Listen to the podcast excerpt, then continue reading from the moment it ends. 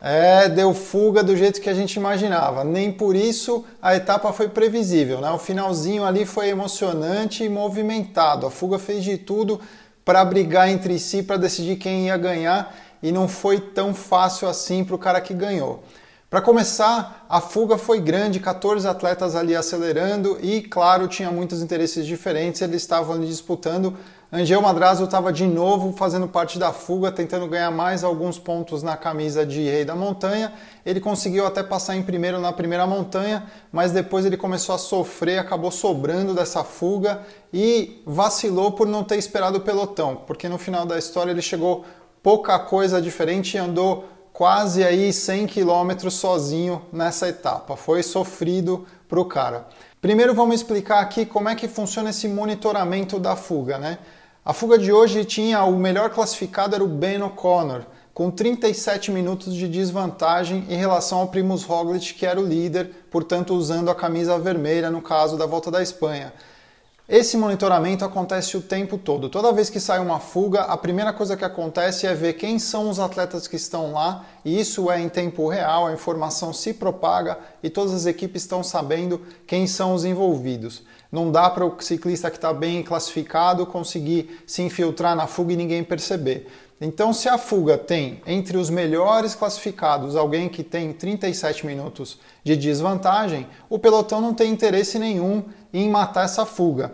Isso é bom para quem está na fuga, porque é a chance desses caras que em outras etapas não têm chance de vencer, fazerem o seu dia ali e de repente inaugurar uma carreira melhor, né? Conseguir um contrato melhor, conseguir uma negociação de salário, enfim. Esses caras aproveitam essa oportunidade justamente para aparecer naqueles casos em que são fugas suicidas, que a gente já falou algumas vezes, mas no caso de hoje era muito promissora e a briga foi muito intensa. Os ataques para começar a decidir essa fuga se deram na descida da última montanha. Ainda tinha muito chão até a chegada, mesmo assim, três caras ali conseguiram se desvencilhar um tanto do pelotão mas o único que se destacou foi o Miquel Iturria, que ele é da região, ele é basco, ele conhece bastante ali, estava praticamente em casa, conhece todas as estradinhas ali e andou sozinho durante muito tempo. Só que esses caras que vinham atrás dele estavam fazendo todo o esforço para buscar, se revezando com bastante intensidade e faltando 10 km para a chegada, eles estavam só a 30 segundos do líder. 2 km para a chegada e o cara tinha reduzido a vantagem dele só para 10 segundos. Parecia que ele ia perder, não iam deixar ele ganhar essa etapa. Só que aí começa aquele momento de politicagem, um olhando para o outro, imaginando assim: deixa eu salvar um pouquinho de perna aqui, porque na hora do sprint final eu preciso estar tá inteiro.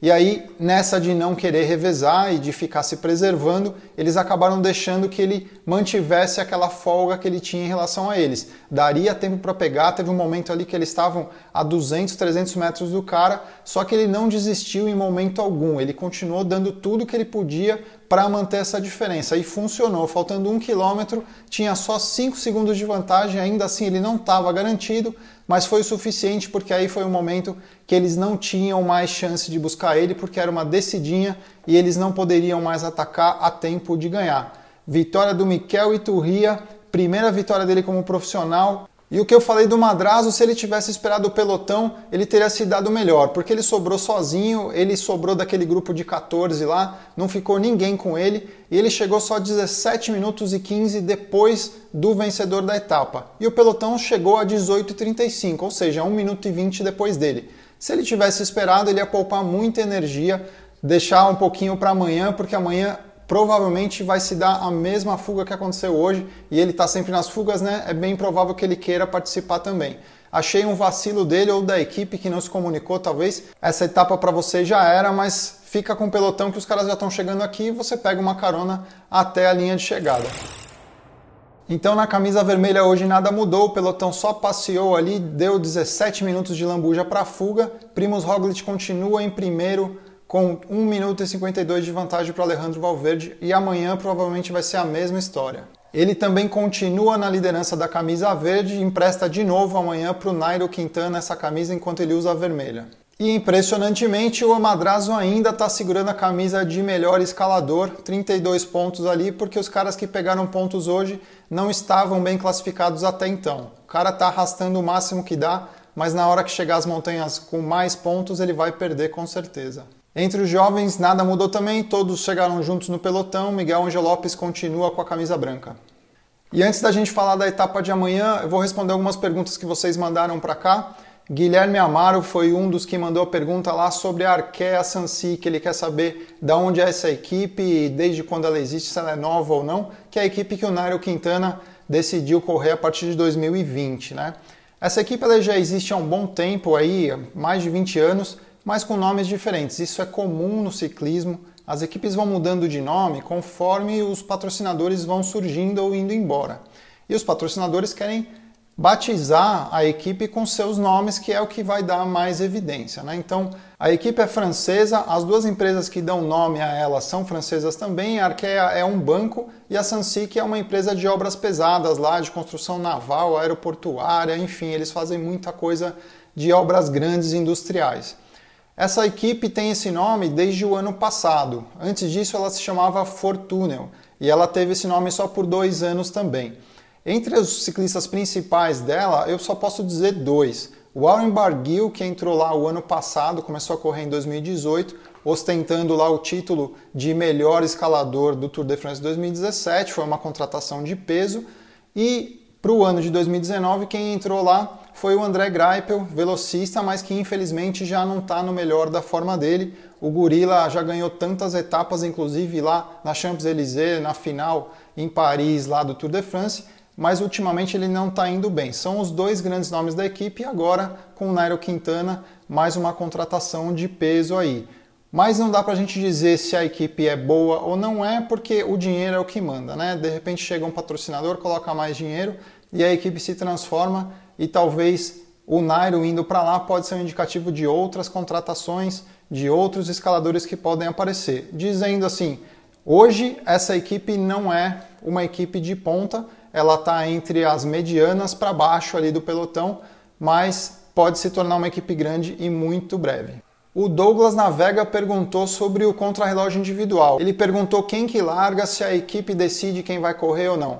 Na verdade, não, Douglas. Todo mundo corre e o seu tempo está valendo, vai somar na sua classificação. Por isso que a camisa mudou de dono no contrarrelógio.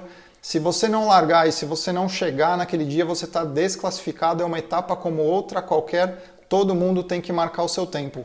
Da mesma forma no contrarrelógio por equipes. A diferença é que no contrarrelógio por equipes todos vão juntos, mas mesmo assim eles também têm tempos individuais. Se você não chegar junto com a sua equipe, o seu tempo vai ser o que você conseguiu, mesmo chegando lá atrás, tendo largado junto, você vai perder tempo também no contrarrelógio por equipes. Até por isso que alguns que não vão bem no contrarrelógio são deixados para trás quando eles estão em equipe, para não prejudicar os principais atletas que estão ali lutando pelos segundos na classificação geral, não é?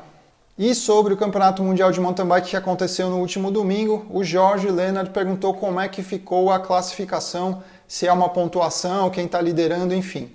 Não é bem assim que funciona o Campeonato Mundial, é uma única corrida e isso vale para todas as outras modalidades de ciclismo. O Campeonato Mundial é um dia só, é uma largada e uma chegada. Quem for o melhor vai ser o melhor do ano, vai ser o cara que vai ficar com aquela camisa de arco-íris até o ano que vem. Às vezes pode ser até meio injusto, mas é uma única oportunidade por ano para se definir quem é o campeão mundial. Isso vale para o mountain bike, vale para o ciclismo de estrada, para o ciclismo de pista, BMX, downhill e várias outras modalidades. Campeonato mundial é uma coisa só. O que existe também é a Copa do Mundo. Então, no mountain bike é muito comum a gente ver lá uma atração grande pela Copa do Mundo de mountain bike, que você tem um ranking ao longo do ano, várias etapas, e você tem os vencedores das etapas e uma pontuação para definir quem que foi o cara que fez mais pontos. Em geral, a, o destaque maior é para quem ganha etapas, né? Todo mundo quer ganhar as etapas e não somar pontos. E é isso que eles estão buscando o tempo todo. E nessa mesma linha, quem perguntou foi o Alex Erickson, perguntando sobre a hierarquia das corridas, quais corridas têm mais importância, principalmente lá na Europa, como é que é esse ranking das corridas, vamos dizer assim, né? As corridas que são mais valorizadas pelos atletas e pelas equipes. Eu vou colocar aqui o que eu acho do que eu vejo do interesse dos atletas, da mídia, etc. Mas não quer dizer que existe uma hierarquia que pode ser pessoal também. Às vezes alguns atletas podem priorizar um tipo de prova até pelo perfil que ele tem. Grandes voltas, elas são de longe as corridas mais importantes do ano e as mais valorizadas, porque elas definem um ciclista mais completo. Se o cara pudesse escolher uma única vitória, seria nas grandes voltas, não só por etapa, mas na classificação geral, mais ainda. E dentro das grandes voltas, também colocaria uma hierarquia aí. Tour de France em primeiro, depois o Giro de Itália, depois Volta da Espanha. Nessa hora os italianos estão lá falando maquê, né, para mim, mas cara, Tour de France é a corrida mais importante de ciclismo do mundo e não é só por causa do percurso, é por causa de toda a história, é por causa de toda a mídia e o marketing que envolve essa prova. Todo mundo quer participar, todo mundo quer aparecer no Tour de France. Não à toa, os bastidores do Tour de France são geralmente o momento em que os atletas estão ali negociando os seus, os seus contratos para os anos seguintes. Pode ver que no segundo semestre, logo que depois que passa o Tour de France, começam a pipocar as confirmações dos boatos de contratações para o ano seguinte, né? Outra coisa, Olimpíada. A Olimpíada ela tem um fetiche para qualquer esporte, porque eu acho que é porque você consegue fazer o público em geral entender a importância do nível que o atleta conseguiu chegar. Qualquer atleta quer ganhar uma Olimpíada. Isso vale para qualquer esporte, não é diferente no ciclismo. Campeonato Mundial também tem a sua importância. Talvez a Olimpíada tenha um pouquinho a mais, porque ela acontece só de 4 em 4 anos e o Campeonato Mundial acontece todo ano. Mas já me perguntaram isso.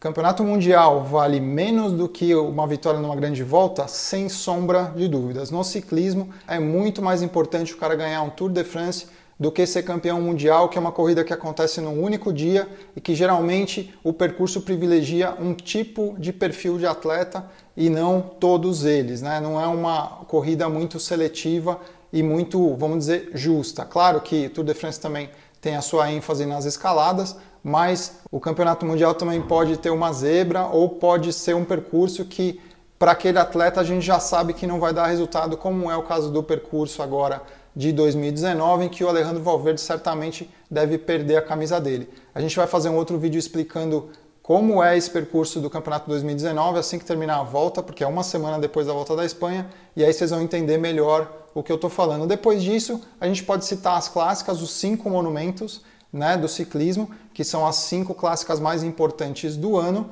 Tem vídeo aqui no canal, vocês podem procurar para vocês verem quais são elas e o que, é cada uma delas, com destaque para Paris-Roubaix. Eu acho que ela tem uma importância um pouquinho maior em relação às outras quatro. Depois tem outras clássicas também. Depois voltas de uma semana, né? aquelas provas que são seis, sete etapas, voltas que duram uma semana e outras corridas isoladamente aí. Tem que considerar também o ranking UCI, quantos pontos elas dão no ranking, porque não é de se ignorar o ranking, beleza? Vamos ver como é que vai ser a etapa de amanhã? Muito parecida com a de hoje. Uma etapa com 170 quilômetros, quatro montanhas, todas de nível 3, e esse acúmulo de montanha lá no final, três montanhas juntinhas no final, com certeza vai quebrar o pelotão, mesmo que ele chegue junto até a metade da prova, não vai chegar assim para o sprint, então vamos ter vitória da fuga, quase certeza. Diz aí se você acha que é isso que vai acontecer, qual que é seu favorito. Não esquece de deixar aquele like se você gostou do vídeo e se inscrever no canal se você ainda não fez isso, beleza? A gente se vê amanhã. Até mais.